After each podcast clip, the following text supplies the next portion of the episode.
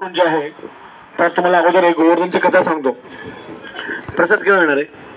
इकडे घेणार आहे प्रसाद आपण. म्हणजे आपल्याला प्रसाद इकडेच घ्यायचा आहे. तर थोडा वेळ आहे म्हणजे. ते एकदा एकदा नंद महाराज यशोदामाई सगळे व्रजवासी एक यज्ञाची तयारी करत होते. त्या यज्ञाची तयारी करता करता भगवान कृष्ण समोर आले. आणि ते म्हणतात की बाबा तुम्ही हे यज्ञ कुठला करताय? कुठला यज्ञाची तयारी करताय? तर त्यावेळेस कृष्ण खूप लहान होते. मी सात वर्षाचे होते. त्यावेळेस त्याने विचारलं त्यांना वाटलं की हा माझा मुलगा आहे त्याला काय कळणार तर कृष्ण म्हणतात की बाबा मित्रांपासून आणि मुलांपासून कधी लपवू नये कुठली गोष्ट. घरच्या लोकांकडनं कुठली गोष्ट लपवू नये. मग मी तुमचा मुलगा आहे. तर मग नंद महाराज म्हणतात की ही जे यज्ञ करतोय ते आपण कोणासाठी करतोय? इंद्रासाठी करतोय. इंद्र जे आहेत आपल्या नेहमी काय करतात? वर्षा देतात. आणि आपण सगळे काय आहोत? शेतकरी आहोत. शेतकरी असल्यामुळे इंद्र जेव्हा पाऊस देतात आणि त्याच्यातनं आपण काय करतो? अन्नाचं अन्नाचं उत्पन्न करतो धान्याचा. म्हणून आपण त्यांना एक कृतज्ञता दाखवण्यासाठी धन्यवाद देण्यासाठी आपण काय करतो? दरवर्षी एक यज्ञ करतो. तर मग कृष्ण म्हणतात पण इंद्राची पूजा काय करायची? कारण की ज्याच्या कर्मामध्ये जे आहे ते मिळणारच आहे. मग इंद्राची पूजा कशी करायची? इंद्र पाऊस शेतीवर पण टाकतो आणि पर्वतावर पण टाकतो आणि समुद्रामध्ये पण पाऊस पडतो. समुद्राला पावसाची काही गरज नाही. पर्वताला पावसाची गरज नाही.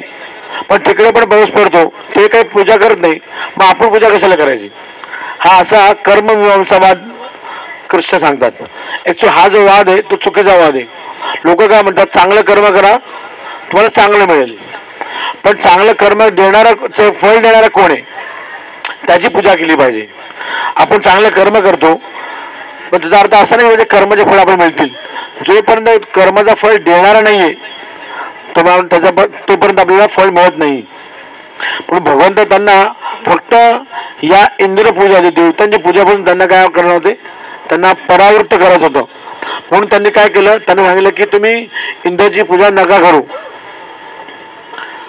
तर त्यावेळेस व्रजवासी जे होते ते म्हणतात ठीक आहे तू- कुणाची पूजा करायची मग? ते म्हणतात गोवर्धनची पूजा करा. का? कारण गोवर्धन तुमच्या गायींना घास. चारा देतो. पाण्यासाठी पाणी देतो. आणि आपल्याला खूप चांगले सगळी जी गोष्ट आहे ते गोवर्धनकडनं मिळते मी गोवर्धनची पूजा करा. तर वृंदावनमध्ये कसं आहे की सगळे व्रजवासी काय त्यांची एकच इच्छा आहे की कृष्णाला संतुष्ट कसं करायचं. मग सात वर्षाचे असू दे किंवा सोळा वर्ष असू दे. त्यांची इच्छा काय की कसा भगवंत प्रसन्न होतील. म्हणून त्यांनी काय केलं? जे पण गोरण जे पण इंद्रिय पूजेसाठी जे पण त्यांनी साहित्य निर्माण केलं होतं त्यांनी काय केलं? सगळं गोवर्धनला अर्पण सुरू केली. तर ही गोवर्धन पूजा जी आहे आपण हजारो वर्षापासून करतोय. इस्कॉनच्या आणि बाकीच्या जे कृष्णाच्या मंदिरामध्ये प्रत्येक वर्षी गोवर्धन पूजा करतो. तर गोवर्धन पूजा करण्याचे दोन भाग आहेत. एक तर गोवर्धन शिला असते कुर्ला मंदिरामध्ये किंवा तांद भाताचा डोंगर बनवतात. आणि त्याची पूजा करतात. त्याला डोळे लावतात नाक लावतात तिलक लावतात. आणि त्याच्यावर गोवर्धन आणि त्याच्याबरोबर गोवर्धन शिला ठेवतात आणि त्याचा अभिषेक करतात त्यांची आरती करतात आणि त्यांची पूजा करतात. आणि त्यांना नैवेद्य दाखवतात. आणि नैवेद्य कसा असतो? छोटासा नसतो. गोवर्धन एवढा मोठा आहे नैवेद्य पण कसा पाहिजे? मोठा पाहिजे. म्हणून हे जे गोवर्धन जे आहेत ते म्हणजे मोठ्या मोठ्या मंदिरामध्ये एक एक वेळेस दोन दोन हजार किलोचा भात भगवंत नैवेद्य गोवर्धनला नैवेद्य देतात. असे मोठे मोठे डाळचे कुंड असतात रबडीचे कुंड असतात लाडूचा डोंगर असतो समोस्यांचा डोंगर असतो पेढ्यांचा डोंगर असतो. असं हजारो हजारो किलोमध्ये ते नैवेद्य बनवतात. तुमच्या मनात जे इच्छा असते ते जलब्यांचा डोंगर असतो. पुरणपोळ्याचा डोंगर असतो. म्हणजे विचार आपण जो जो विचार करतो सगळ्या मोठे मोठे डोंगर बनवतात आणि ते गोवर्धनला अर्पण करतात. तसे भगवान कृष्ण म्हणले ते तुम्ही जे नैवेद्य बनवले तुम्ही काय करा? तुम्ही तो न- गोवर्धनला अर्पण करा. त्यावेळेस गोवर्धनला अर्पण केला तो सारा नैवेद्य काय केला गोवर्धननी? संपून टाकला. अंतर म्हणू लागले. अनियोर अनियोर. मग गो ब्रजवासियांनी काय केलं? अजून बनवलं. अजून अर्पण केलं. आणि नंतर काय केलं? मग भगवंतांनी मग त्यांना तुळशी अर्पण केली आणि गोवर्धन प्रसन्न झाले.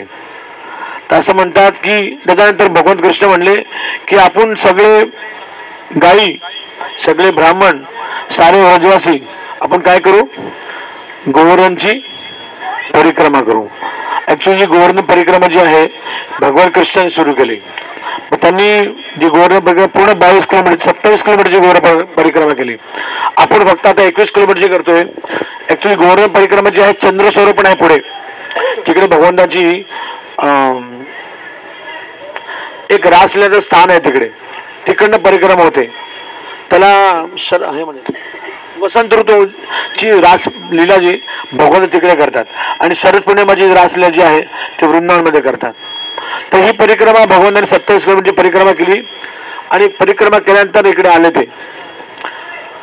त्यावेळेस काय झालं की इंद्र जे आहेत ते नाराज झाले. त्यांना वाटलं की हे हा मुलगा कोण आहे? त्याने माझी पूजा बंद केली. आता नॉर्मली बघा जर तुम्हाला काही गोष्ट दरवेळेस मिळत असेल एकदा नाही मिळत तर तुम्हाला काय वाटतं? राग येतो ना? की मला ही गोष्ट का नाही मिळाली? त्याचबरोबर इंद्राला राग आला की मला तुम्ही हे गोष्ट म्हणजे आता माझा यज्ञ बंद केला माझा नैवेद्य बंद केला असं का केलं तुम्ही? पण त्याला राग आणून त्याने काय केलं? त्यांना वाटलं हा जो लहान मुलगा आहे त्याला हे कळलं नाही की माझे भगवंत आहेत. त्याने काय केलं? संवर्धक नावाचे ढगाला बोलवलं. हे ढगाचे वेगवेगळे प्रकार आहेत. हा संवर्धक जे ढग आहेत ते पृथ्वीच्या प्रलयासाठी वापरतात. पृथ्वीचा प्रलय जेव्हा असतो हे ढग वर्षा करतात. आता जसं आपण बघतो की नॉर्मली जे ढगामधनं जे पाणी पडतं ते एक एक छोटे छोटे थेंब असतं. पण जे संवर्धक जे ढग असतात त्याचा थेंबाचा आकारमध्ये किती असतो? एक हत्तीप्रमाणे असतो. म्हणजे जसं हत्तीचा केवढा आकार असतो तेवढा एक एक थेंब पडतो.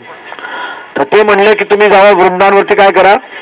तुम्ही वर्षा करा. ते पण संवर्धक म्हणजे एवढे ते हे जे ढग असतात त्याचं एवढं पाणी असतं.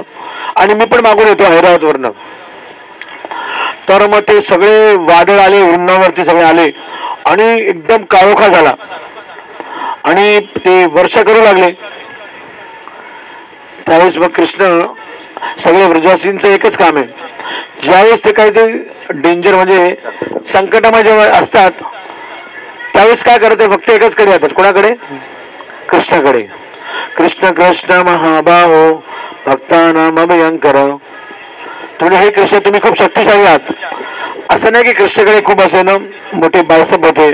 कुठे जिमला जायचे भगवंत. आणि खूप असे तगडे असं नाही. एकदम नाजूक मुलगा होता. लहान पाच वर्षाचा. पण त्यांची त्यांना माहिती होतं की आमचं रक्षण कोण करणार आहे? कृष्ण करणार. बाकी कोणी करणार नाही. मग सगळ्या गायी येतात. गायी पण कृष्णाकडे येतात की आमचं रक्षण करा आता कृष्ण. आणि सगळे गायी सगळे ब्रजवासी सगळे गोप गोपिया सगळे येतात. आणि त्यावेळेस भगवंत काय करतात? हा जो गोवर्धन आहे ना तो असा करंगळीवर उचलतात आणि सगळ्यांना काय म्हणतात? तुम्ही याच्या खाली या. म्हणजे व्रजवासींचा विश्वास बघा. एकतर त्यांनी इंद्रपूजा बंद केली आणि इंद्राने कोप केला. तर त्यांनी असं नाही म्हणलं अरे कृष्ण बघा तुमच्यामुळे काय झालं? की आम्ही इंद्राने कोप केला आमच्यावरती. पण ते काय म्हणले भगवंत तुम तुमची काय इच्छा आहे तुम्हाला प्रसन्न करणे जी काय इच्छा आहे आम्ही ते सगळं करू.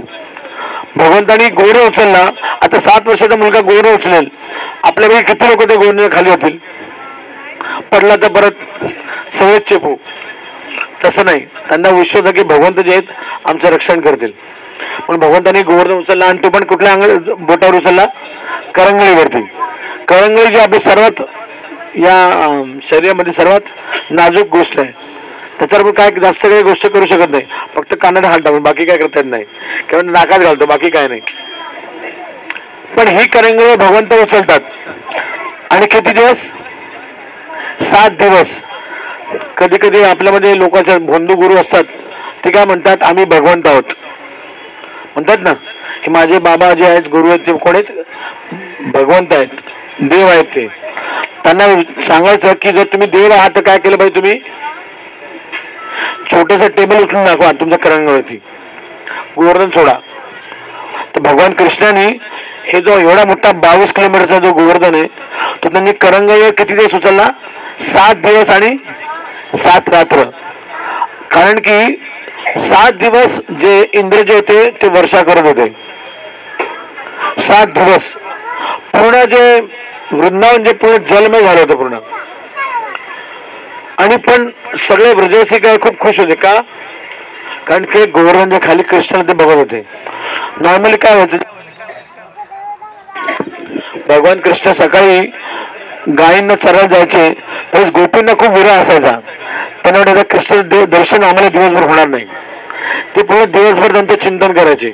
पण त्यांचं दर्शन त्यांना व्हायचं नाही. म्हणून कृष्ण काय करायचे? पण रात्री काय व्हायचं? रात्री कृष्ण रासल्या करायचे. त्यावेळेस गोप बालकांना कृष्ण दर्शन व्हायचं नाही. म्हणून त्यांचा नेहमी खेळ असं अरे रात्री आम्हाला कृष्ण दर्शन होत नाही. दिवसा आम्हाला कृष्ण म्हणून आम्ही खेळतो पण रात्री आमच्या मनात नसतात कृष्ण म्हणून भगवंतांची सगळ्यांची इच्छा पूर्ण करण्यासाठी काय केलं त्यांनी? दिवस रात त्यांनी दर्शन दिलं सात दिवस. म्हणजे बघा भगवंतांना बघण्याची आतुरता बघा. की हे व्रजसी एवढे प्रेम करत भगवंतांना की त्यांना एक क्षण सुद्धा त्यांना वाटत नाही की भगवंताशी आम्ही दूर होऊ. असा श्लोक म्हणतात चैतन्य महाप्रभू युगायतम निमेषेण चक्षुषा प्रावृषायितम शून्यायितम जगत सर्व गोविंद विरहेण मे। ते म्हणतात चैतन्य महाप्रभू म्हणतात युगायितम निमेषेण. तेव्हा माहिती निमेष काय? निमेष म्हणजे हे जे पलक आपण असे पापडी जे आपण झाप पापडी जेव्हा बंद करतो त्याचा बारावा हिस्सा असं एकदा आपण जर बंद केलं उघडलं त्याचा बारावा हिस्सा निमेष म्हणतात. हे भागवतच्या दुसऱ्या स्कंद नेण्यात आलंय. तर तेवढ्या भागामध्ये पण जर तुमचं दर्शन झालं नाही आम्हाला आम्हाला काय वाटतं युग झालं दर्शन नाही म्हणून. आपल्याला असं वाटतं का? आपल्याला असं वाटत नाही. कारण एवढं आपल्याकडे प्रेम नाही आहे पण व्रजाशी एवढे त्यांचे प्रेम करत भगवंतांना ते क्षणभर बी भगव एक क्षणभर पण भगवंतांना विसरत नाही. मग सात दिवस झाले इंद्राला कळणारे मी काय चूक मोठी चूक केली. आणि मी कुणाला त्रास दिला? तर भगवंतांच्या भक्तांना त्रास दिला. म्हणून भगवंत मग नंतर मग सात दिवसानंतर गोवर्धन खाली ठेवतात. सगळ्या वजसांना बाहेर काढतात. सगळ्या गायींना बाहेर येतात आणि गोवर्धन खाली ठेवतात. त्याच्यानंतर इंद्राला कळतं की मी खूप मोठी चूक केली नंतर इंद्र काय करतात इंद्राला कळलं तर मी जाऊ शकत नाही भगवंताकडे. का? त्यांनी काय केलं? त्यांच्या भक्तांना त्रास दिलाय. बघा जर तुम्ही भगवंतांना त्रास दिला तेवढा काही प्रॉब्लेम नाही. पण त्यांच्या भक्तांना त्रास देऊ नये. तर घरामध्ये तुमचा मुलगा असेल तर तुम्हाला त्रास द्या तुम्हाला दोन शिव जर चालतील तर तुमच्या मुलाला त्रास दिला तर तुम्हाला वाईट वाटतं ना? कारण की माझा मुलगा आहे. त्याचप्रमाणे भगवंतासाठी त्यांचे भक्त त्यांचे मुलाप्रमाणे आहेत. म्हणून हे वैष्णव जे आहेत त्यांना कधी कुणी कुणी त्रास होऊ नये. ते त्यांना खूप प्रिय असतात. आणि व्रजवासी जे आहेत परम वैष्णव आहेत. ते असं म्हणतात की सगळ्या वैष्णव अग्रगण्य वैष्णव कोण आहेत? व्रजवासी आहेत. तर आता इंद्राला कळलं की आता मी खूप मोठी चूक केली आता मी भगवंताच्या भक्तांना त्रास दिलाय. आणि तर ते भगवंताकडे डायरेक्ट गेले नाहीत. ते स्वर्गामध्ये एक सुरभी नावाची गाय आहे. ती सुरभी नावाची जी गाय आहे आता जग या जगामध्ये जेवढे पण जे गाय आहेत ते ते सुरभीचे वंशज आहेत.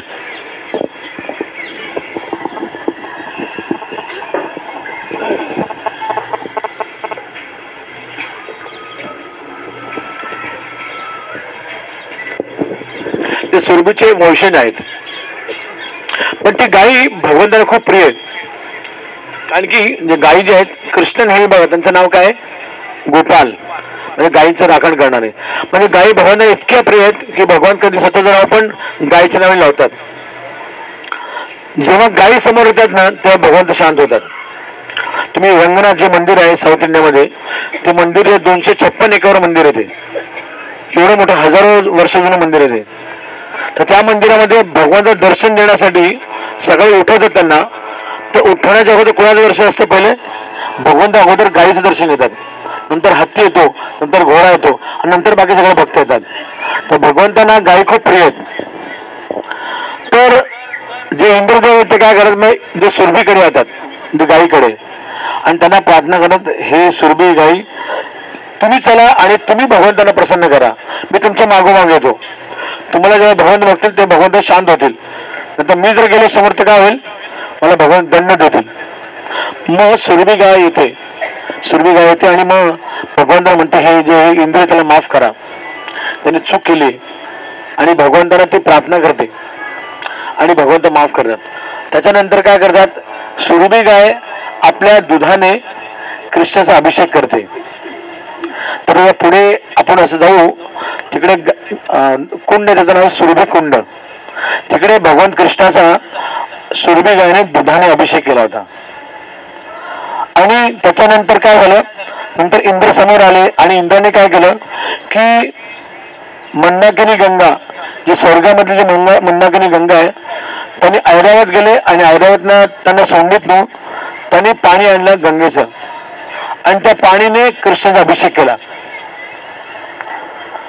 त्याच्यामुळे आणि त्यावेळेस कृष्णाला नाव मिळालं गोविंद. असे गायला आनंद देणार आहेत. म्हणून या कुंडाचं नाव काय?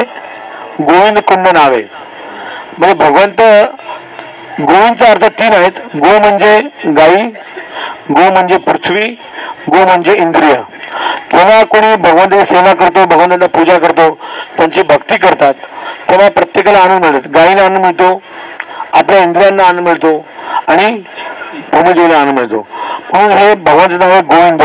तर हे जे गोविंद जे नाव आहे ते इंद्राने कृष्णाला दिलं. आणि त्यावेळेस कृष्ण आणि इंद्रदेव म्हणतात आजपासून तुम्ही खरे आमचे इंद्र आहात. तुम्ही आमचे भगवंत आहात. इकडे भगवंतांना ते इंद्रदेव पूजा करतात. तशी ही गोवर्धनची कथा आहे. तर याच्यामध्ये दोन गोष्टी आहेत. की आपण जे वैष्णव आहेत ते फक्त कोणाची पूजा करतात? कृष्णाची पूजा करतात. कारण त्यांना माहिती आहे की देवी देवता जे आहेत ते कोणा कोण आहेत? ते कृष्णाचे अंग आहेत. जसं आपल्या शरीरामध्ये डोळे आहेत नाक आहे कान आहे तोंड आहे हात आहे पाय आहे डोकं आहे पोट आहे. पण आपण अन्न कुठे लागतो तोंडातून कोणाला लागतो पोटाला. आणि पोटाला जेव्हा टाकतो आणि पोटामधनं अन्न पचन होतं आणि काय होतं? प्रत्येक इंद्रियाला त्याची त्याला मिळतं. तुला सेपरेटली काय? प्रत्येक इंद्रियाला लाडू द्यायची गरज नाही. प्रत्येक इंद्रियाला तुम्हाला डोळ्याला लाडू लावा. कानाला असं काही गरज नाही का? तोंडात टाका पोटात गेला की काय? प्रत्येकाला शक्ती मिळेल. बरोबर ना? एकदा काय झालं हितोपदेशनमध्ये कथा कथा येते की सगळे इंद्र म्हणायला लागले अरे मी हात काम करतोय पाय मला पाय काम करतात डोकं काम करते डोळे काम करते आणि माझे पोट जे आहे काय करते फक्त बसून खाते ते काय करत नाही. दात म्हणते मी चावतोय पण मला काय मिळत नाही. आता सगळे काय करू? आपण संपावर जाऊ. काय करू? आपण काय खायचं नाही आणि पोटाला काय करू? उपाशी मारू. नुसतं तो बसून खातो त्याला काय फायदा? पण त्याने उपवास सुरू केला. एक दिवस झाला दोन दिवस झाले सगळे गळायला लागले असे. नंतर त्यांना कळलं की अरे ते पोटामुळे जेव्हा जातं अन्न आणि जेव्हा ते पचन करतो तेव्हा सगळ्याला शक्ती मिळते. त्याचप्रमाणे जे भगवंत काय ते पोटप्रमाणे. जर आपण त्यांना संतुष्ट करू तर बाकी सारे देव जे आहेत त्यांना पण संतुष्ट आपोआप मिळते. आणि दुसरं अजून एक्झाम्पल एक दुसरं एक अजून उदाहरण जे आहे ते आहे की झाडाचं. यथातरो मूल निषेध तृप्तम भुजोग शाखा. म्हणतात तसं तुम्ही झाडाला पाणी कुठे टाकता आपण? नक्की. नक्की ना? झाडाला मुळाला जेव्हा पाणी टाकतो तेव्हा काय होतं? प्रत्येक पानाला फळाला फुलाला त्या फांद्यांना प्रत्येकाला काय मिळतं? नरिशमेंट पोषण मिळतं.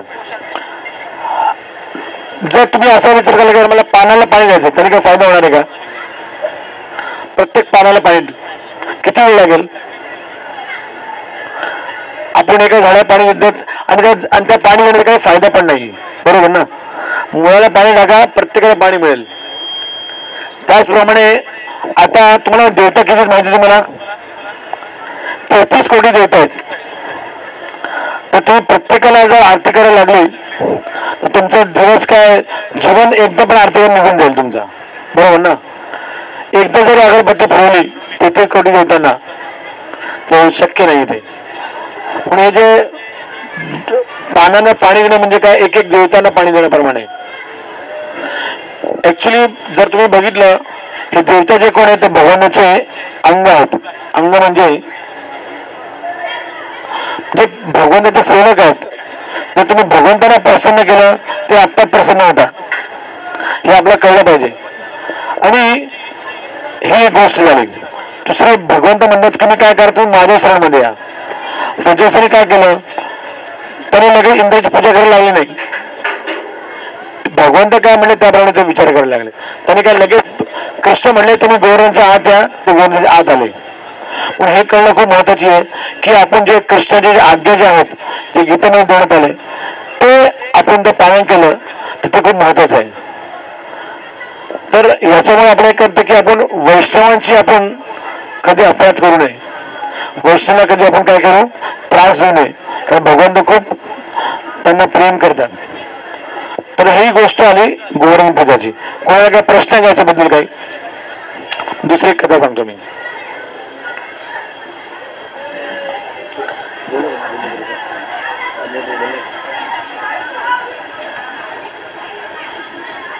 माधवी दुर्गाने असं बोलने का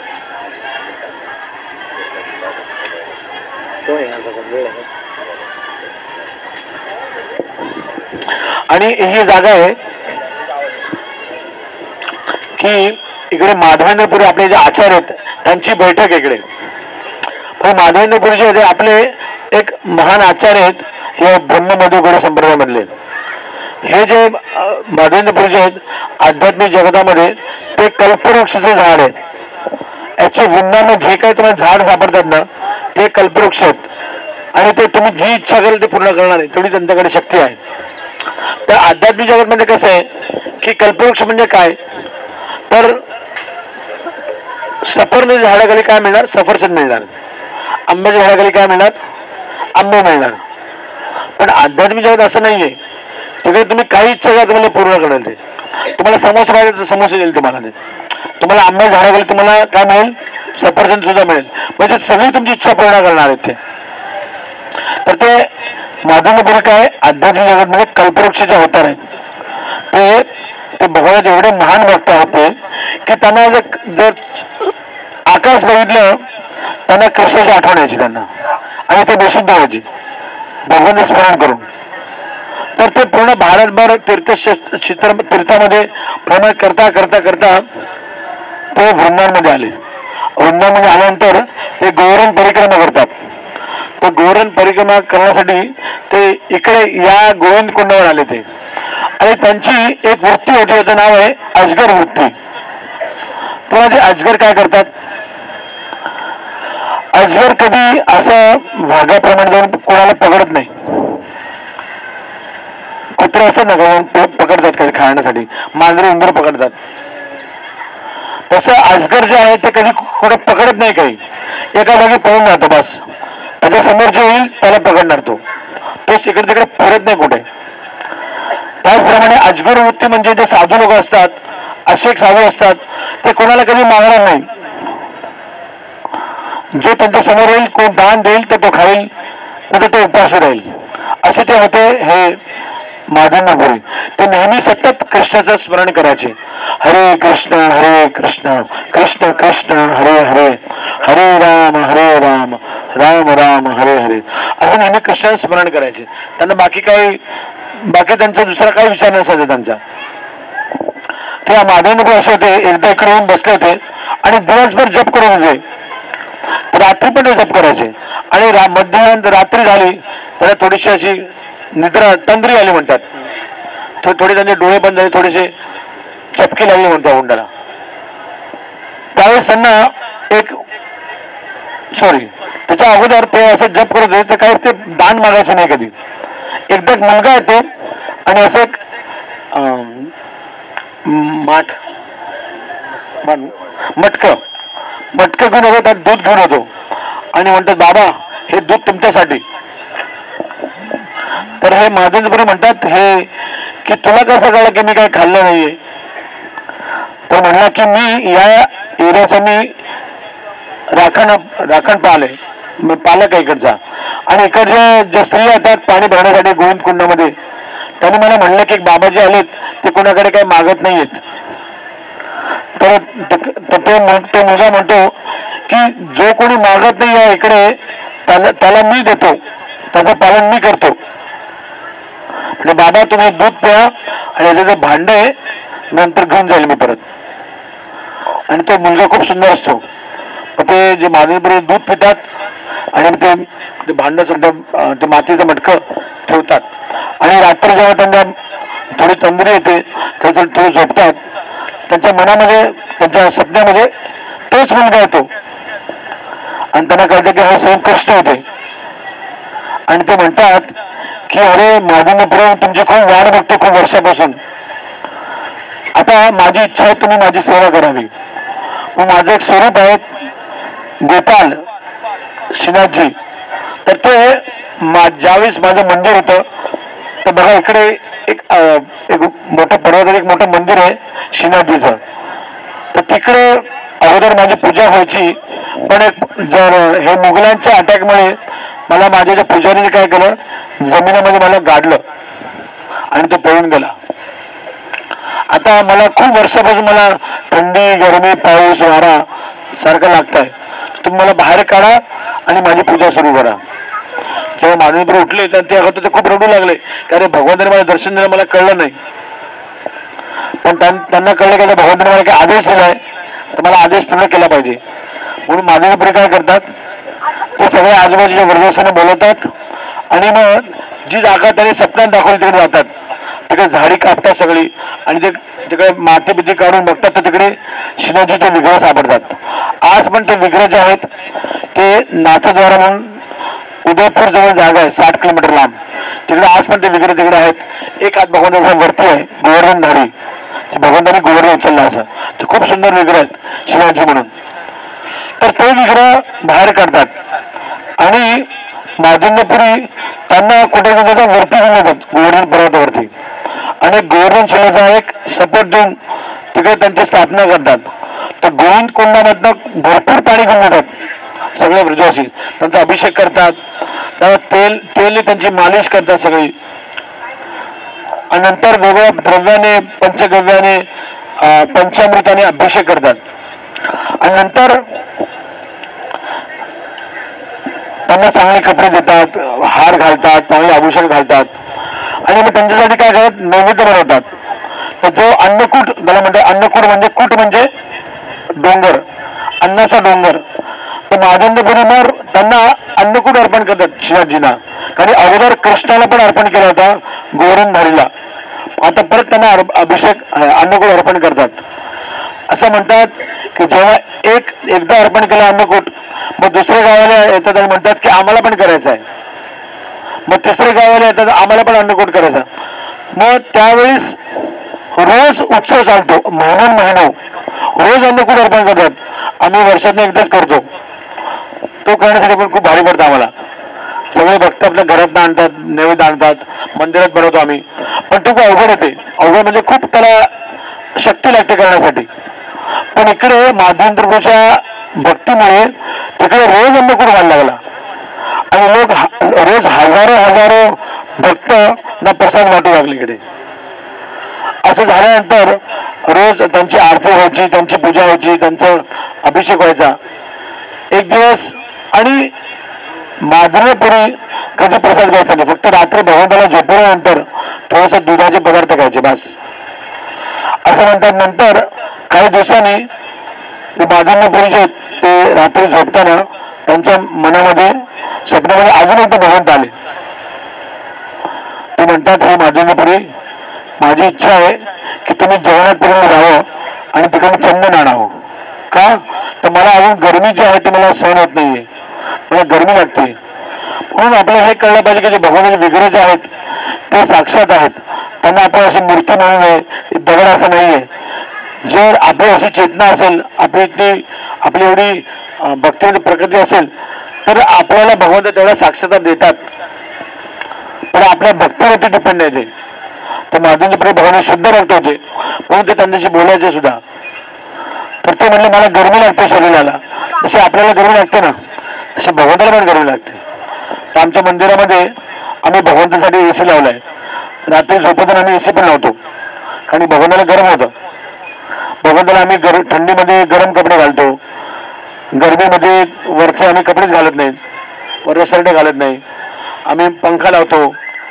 गरमीमध्ये वेगळे नैवेद्य लावतो. थंडीमध्ये वेगळे नैवेद्य लावतो. कारण ते एक व्यक्ती आहेत. ते नुसतं एक दगड नाहीये तर तुम्ही त्यांना दगडाप्रमाणे बघाल तर तुम्हाला दगड असतील तर तुम्ही त्यांना व्यक्ती समजा देत व्यक्ती आहेत. आता त्यावेळेस महाजनपुरे खूप म्हातारे होते. तर त्यांना भगवंताने आदेश दिला की तुम्ही काय करा? इकडे जगन्नाथपुरीला जा. पण माहिती इकडे जगन्नाथपुरी किती लांब आहे? कमीत कमी एक हजार किलोमीटर इकडनं आनंद कोण आहे कसं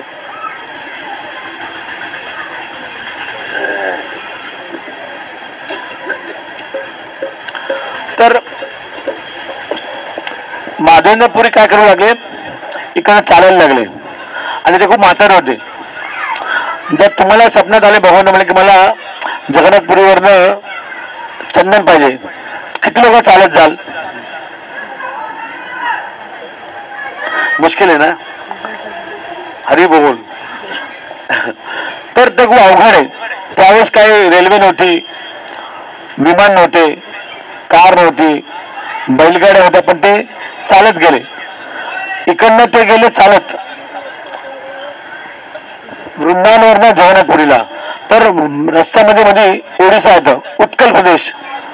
तिकडे एक गाव आहे त्याचं त्या गावामध्ये एक विग्रह आहे त्यांचं नाव आहे गोपीनाथ. तर गोपीनाथचे विग्रह आहेत तिकडे. तर माधवेंद्रपुरी तिकडे जातात मंदिरामध्ये. तर त्या मंदिराची खासियत ही आहे की भगवानचा जो नैवेद्य लागतो तो रबडीचा खीरचा नैवेद्य लागतो. आणि ती खीर खूप जगप्रसिद्ध आहे. तिचं नाव आहे अमृत केली. कारण की अमृताप्रमाणे ती आहे. तर तेव्हा जेव्हा कळतं त्यांना की अरे हे अमृत केली आहे ते खूप सुंदर असते. आता माधवेंद्रपूर्ण काय इच्छा झाली? मला एकदा ती टेस्ट म्हणजे मला एक स्वाद घ्यायचा मला स्वाद चव घ्यायची मला ते. तर काय होईल मी माझ्या गोपाळसाठी कृष्णासाठी इकडे वृंदावन बनेल तशी बनवेल मी. पण असा विचार केला आणि पुजारी काय केला त्यांनी तो नैवेद्य जो होता खीरचा तो भगवंतांना अर्पण करण्यासाठी तो मंदिरात घेऊन चालला होता. तर लगेच मानवपुरात वाईट वाटलं एवढं वाईट वाटलं की अरे मी कुठला विचार करतोय? बघा भगवंतांना अजून नैवेद्य लागला पण नाहीये आणि मी खाण्याचा विचार करतोय. त्याने तत्काळ मंदिर सोडून दिलं. की मी किती पापी आहे बघा. माझ्या मनात काय विचार आहे? की मी भगवंताच्या खाण्याच्या अगोदर विचार करतो चव घेण्याचा प्रयत्न करतो. ते मंदिर सोडून बाहेर निघून गेले. आणि कुठे जाऊन जप जाऊन जप करायला लागले. तर त्यावेळेस तो दिवस गेला ते नैवेद्य अर्पण झाले. आणि हे जे माधुंदपुरी ते मंदिराजवळ कुठेतरी जागा होते तिकडे बसून जप करत होते रात्री. तर इकडे जे गोपीनाथ जे आहेत ते त्यांच्या पुजारी सपन्यात जातात. आणि त्यांना म्हणतात की आज त्यावेळेस नॉर्मली ते बारा मटके अर्पण करतात खिराचे खीरचे. तर हे पुजारी तू आज मला बारा बारा मटके अर्पण केले पण तू फक्त अकराच नेले. एक मटका मी माझ्याजवळ ठेवलाय. आणि तो तो मटका आहे माझ्या माझ्या भक्तासाठी ठेवलाय महाजनपुरीसाठी तू ये आणि त्याला देऊ ये मग पुजारी एकदम उठतो. म्हणजे पुजारी पण कोण साधा नाहीये. खूप महान व्यक्ती असेल. कारण त्याच्या स्वप्नामध्ये भगवंत चाललेत. तर तो लगेच रात्री बारा वाजता आंघोळ करतो. असं नाही की लगेच गेलात. आपण जेव्हा आंघोळ जेव्हा आपण झोपायचं उठतो तेव्हा आपली काय आपण अशुद्ध अवस्था आहे आपली. म्हणून सगळे सगळे रोज आंघोळ केली पाहिजे. आपण सगळे करता. म्हणजे भगवानच्या सेवेसाठी पण आंघोळ केली पाहिजे. मग तो आंघोळ करतो नवीन कपडे घालतो परत. म्हणजे फ्रेश फ्रेश का म्हणत धुतलेले कपडे घालतो मला मराठी उडत नाही. तर धुतले कपडे घालून तो परत आत जातो आणि बघतो की भगवानाच्या चरणाकडे एक मटका होता दो- तो पुजारी एवढा प्रसन्न होता होतो की म्हणतो की भगवंताने आज एक त्याच्या भक्तासाठी खीर चोरली. आज पण तुम्ही तिकडे जाल त्यांचं आता देवाचं नाव काय पडलंय? खीर चोर गोपीनाथ. म्हणजे खीराला चोरणारे भगवंत आहे त्याचं असं नाव पडलंय. मग तो खीर घेतो आणि तो खीर घेऊन तो शोधतो आता. त्याला माहिती नाही आता मार्दंडपुरी कोण आहे. आता आता समजा तुम्हाला म्हणलं की आपले प्रभूजी आहेत इकडे बसलेत.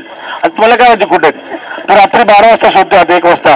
की आता हे मार्दंडपुरी कोण आहेत? मार्दंडपुरी कोण आहेत? असं तो बरोबर जातो. हे तुमच्यासाठी आज कृष्णाने खीर चोरली आहे. तुम्ही ती भाग्यवाले तुमच्यासाठी कृष्णाने खीर चोरली असं तो शोध राहतो सगळीकडे. मी एका जागी बघतो की एक भक्त बसले असतात की तुम्ही मार्दंडपुरी आहात का? म्हणजे हा त्याला मी मार्दंडपुरी आहे.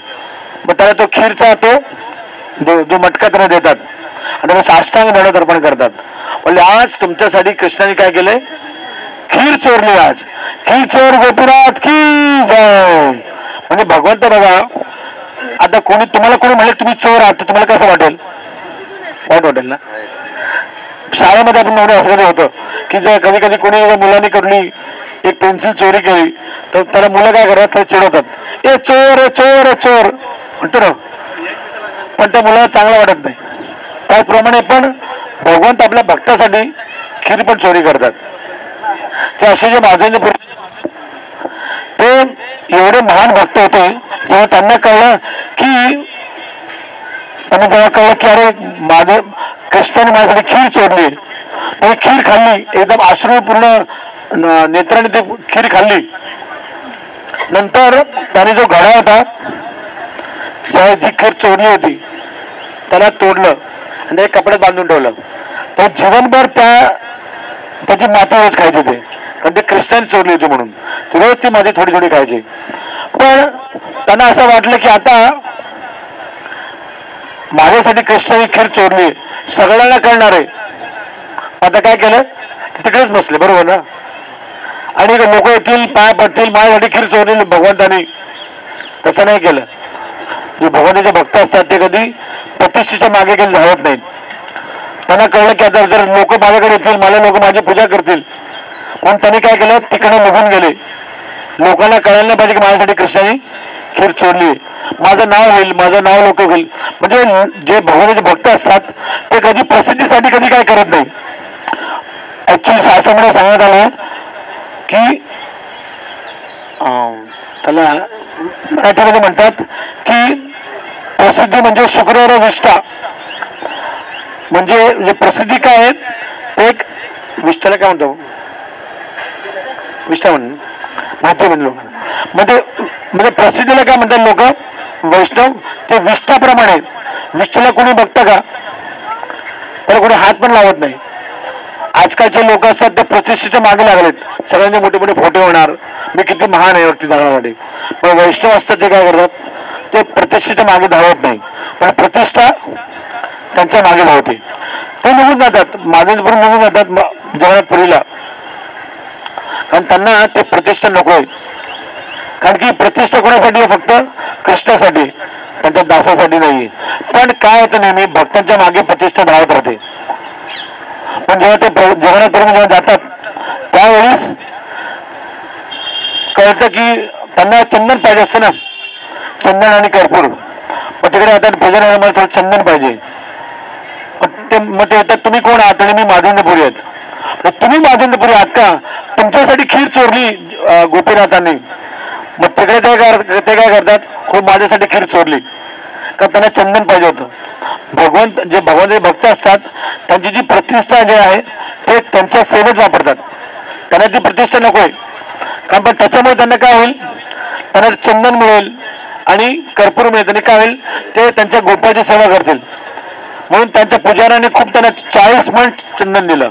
एक मण म्हणजे किती झालं? एक मण म्हणजे? चाळीस किलो एक मण म्हणजे जास्तच. एक मण किती झालं? चाळीस म्हणजे सोळाशे किलो आलं. सोळाशे किलो चंदन त्यांना दिलं फ्री आज एक जेवढासा तुकडा एक किलो चंदन म्हणजे रेट पाहिजे मला काय? तीस हजार रुपये किलो एक चंदनचा किलो चांगला चंदन. आम्ही वापरतो. तर तीस हजार रुपये किलो चंदन म्हणजे विचार केला किती चंदन लागलं सर. आणि खूप खूप काही कर्पूर. आणि त्यांना एक लेटर दिलं कारण की मध्ये सगळे मुघलांचं राज होतं ना तर ते अडवायचे तर लेटर दिलं की हे काय? वृंदावन जाण्यासाठी जाणारे तर याला अडवू नका म्हणून जगन्नाथ लेटर मिळालं. ते निघाले. ते निघता निघता नंतर काय आलं की मग ते परत गोपीनाथला आले या रेमणाला खिरचर गोपीनाथ मंदिरात आले. ते रात्री तिकडे झोपले ते रात्री परत गोपीनाथ स्वप्नामध्ये येतात. आणि ते त्यांना कळलं की आता माझा भक्त एवढं चंदन विचार करा. एकटं जाणं वेगळं आणि सोळाशे किलो चंदन आणणं वेगळं. तर त्यांना किती त्रास होईल? म्हणून म्हणलं तुम्ही मी आणि गोपीनाथ दोघांमध्ये काही अंतर नाहीये. तुम्ही गोपीनाथला चंदन लावा. तर मला चंदन लागण्याप्रमाणे. मग जे गोपाळ जे माधवपूरचे आहेत ते काय करतात? मग चार पाच लोकांना बोलवतात आणि चंदन घासायला लावतात. आपल्या मंदिरामध्ये पण इस्कॉनच्या मंदिरामध्ये पण आणि बाकीच्या मंदिरामध्ये पण दरवर्षी अक्षय तृतीयापासून चंदन यात्रा सुरू होते. एकवीस दिवसाची चंदन यात्रा असते. एकवीस दिवस जे भगवत पूर्ण शरीराला चंदन लावतात. हे ऍक्च्युली बघितलं बारा महिन्यामध्ये हे जे एकवीस दिवस जे आहेत ते सर्वात गरम असतात. आणि दिवसामध्ये त्यांना सकाळीपासून ते चंदन लावतात त्यांना. मग हे गोपीनाथाला त्यांनी एकवीस दिवस चंदन लावलं. घासाचे चंदन आणि रोज चंदन लावायचे. कर्पूर आणि चंदन. ते खूप थंड असतं. कर्पूर पण असतं ते खूप थंड असतं.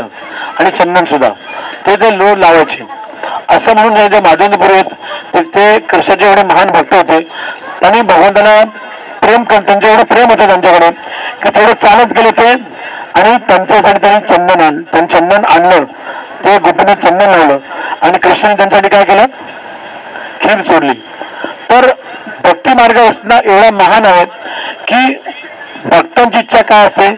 की तुम्ही कृष्णाची सेवा करा. आणि कृष्णाची सेवा काय असते? कृष्ण इच्छा काय असते? की भक्तांची सेवा करा.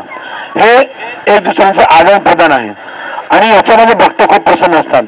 पण भक्त कधी इच्छा करत नाही की कृष्णाने काय? माझी सेवा करावी. भक्त कधी असं इच्छा करा की कृष्णाने माझी सेवा करावी. तर कृष्ण प्रेमाने करतात. पण आपण कधी इच्छा असं करू नये की कृष्णाने माझी सेवा केली पाहिजे. आपली इच्छा काय असली पाहिजे की मी कसे कृष्णाची सेवा करू? हरे कृष्ण. शिवप्रभाने आपल्याला ही गोष्ट सांगितली आहे. हे आपण त्यांना कृतज्ञ राहिलं पाहिजे. आणि आपण भगवानी सेवा करत राहिलं पाहिजे. हरे कृष्ण. सगळ्यांचा जो विरह आहे आता आहे प्रसाद आलाय सगळे आपण प्रसाद घेऊ आणि आपण नंतर पुढे जाऊ. माधव पुरीपाद की जय. गिरी गोवर्धन की जय. गोविंद कुंड की जय.